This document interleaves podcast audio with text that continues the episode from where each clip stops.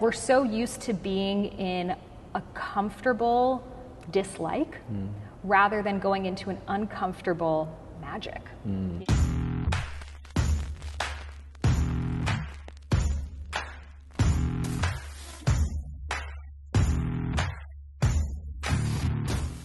So, a lot of you recently have been asking how to manifest your soulmate. Now, before we get into this, I just want to say something. This is probably, um, it's very powerful advice. It's very powerful knowledge that you will learn here, but it may not be what you want to hear, but it may be what you actually need.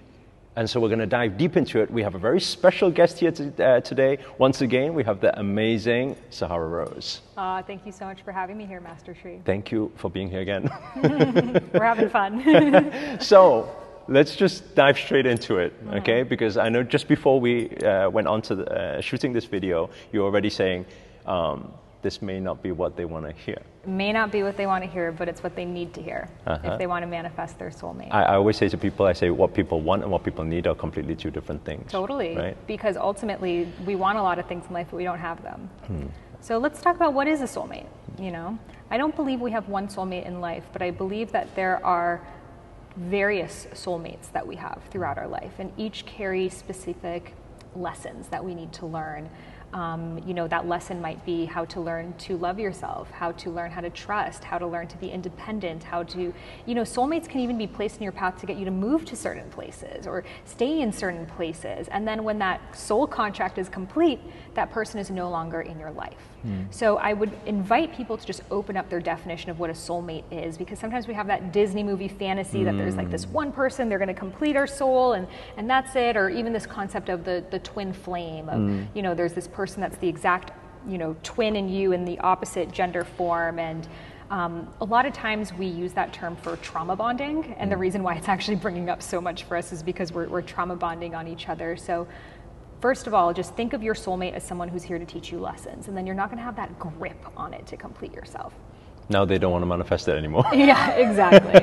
and, and and lessons are why we're here. You know, mm-hmm. we're here to learn and we're here to grow. Mm-hmm. So then I would write down all of the things that this soulmate of yours has. You mm-hmm. know, what are the things that you love about them? How do they show up? So maybe you say this is someone who, you know, really takes care of themselves. They meditate every day. They, um, you know, listen to their intuition. They're living their purpose. They are great at communication. They are fun. They do. so do you mean like hobbies getting them to script it out? write it all out you Okay. know and and write about you know what are the things that you guys do together Hmm. you know maybe you love to go to museums on the weekends or Hmm. eat delicious sushi or something else you know Hmm. what are the things that they love about you writing those things all out so you'll find yourself having this list of these beautiful qualities Hmm. right like someone who's trustworthy attentive communicative goal oriented ambitious and then I want you to look at that list and read it and honestly ask yourself, how much of this list am I? Hmm. Am I this person hmm. that I have written down? Hmm. Am I communicative? Am I trustworthy? Do, am I going to the museums? on the Because we don't attract what we want, we attract what we are. Huh? Exactly. Mm-hmm. And then have that list, put it at the altar of your life, become that person. Because before you know it, you don't even have this grip to find a soulmate anymore because you are that person. You're the one treating yourself out to sushi. You're the one traveling the world with yourself. You are the one who's trusting your intuition. You're not looking for someone to be all of these things that you're not. You already are them. And then naturally, from that place of wholeness, you can only magnetize what you are. Hmm. So, one of the biggest mistakes people do is they start going on these dating apps and looking for their soulmates when they're not there yet. Hmm. And then who they manifest is just an example of who they are in that moment of time. Hmm. So, the more you heal and the more you grow, the more you're naturally going to be at a caliber for the real type of person that you want to spend your life with. That's why we always say that love starts from self love. Yes. right? A lot of the a lot of the time, people are looking for that love that's outside my other half, and uh, and they're manifesting literally half, right? Until they finally learn to become whole and find that love within, then they attract the full love too. Yes. Exactly. And, you know, when we have that feeling of desperation, we end up pushing those very things away. Mm. So if I'm looking for someone to, you know, have interesting things going on in their lives, but I have nothing interesting going on in my life, I'm going to be clinging to that person mm. to give me experiences that I don't already have. Mm. And then why would that person want to be with you then? That's right. You know, because that person has their own list of things as well. That's right. So really becoming that person, that person of your dreams mm. and being okay with being alone. I think so often we, you know, life is sort of like a game of musical chairs when it comes to your soulmate. And you're like, oh my God, if I let go of this chair, I'm not going to find someone again. But we're so used to being in a comfortable dislike mm.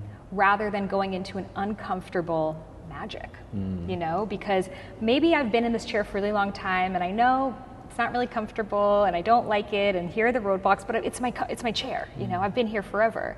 But sometimes you got to get up and you got to switch chairs and you got to give yourself time and you may discover other, other chairs that you would have never imagined before, but that requires you trusting and mm. going on that journey of the unknown and not clinging for someone else to be that perfect chair because there's never going to be that perfect person either. Mm. But giving yourself all of that love and adoration that you're craving from someone else. Beautiful. Yeah. Thank you so much. Hey, thank you, thank you for having me. Thank Excited you. to see everyone's list.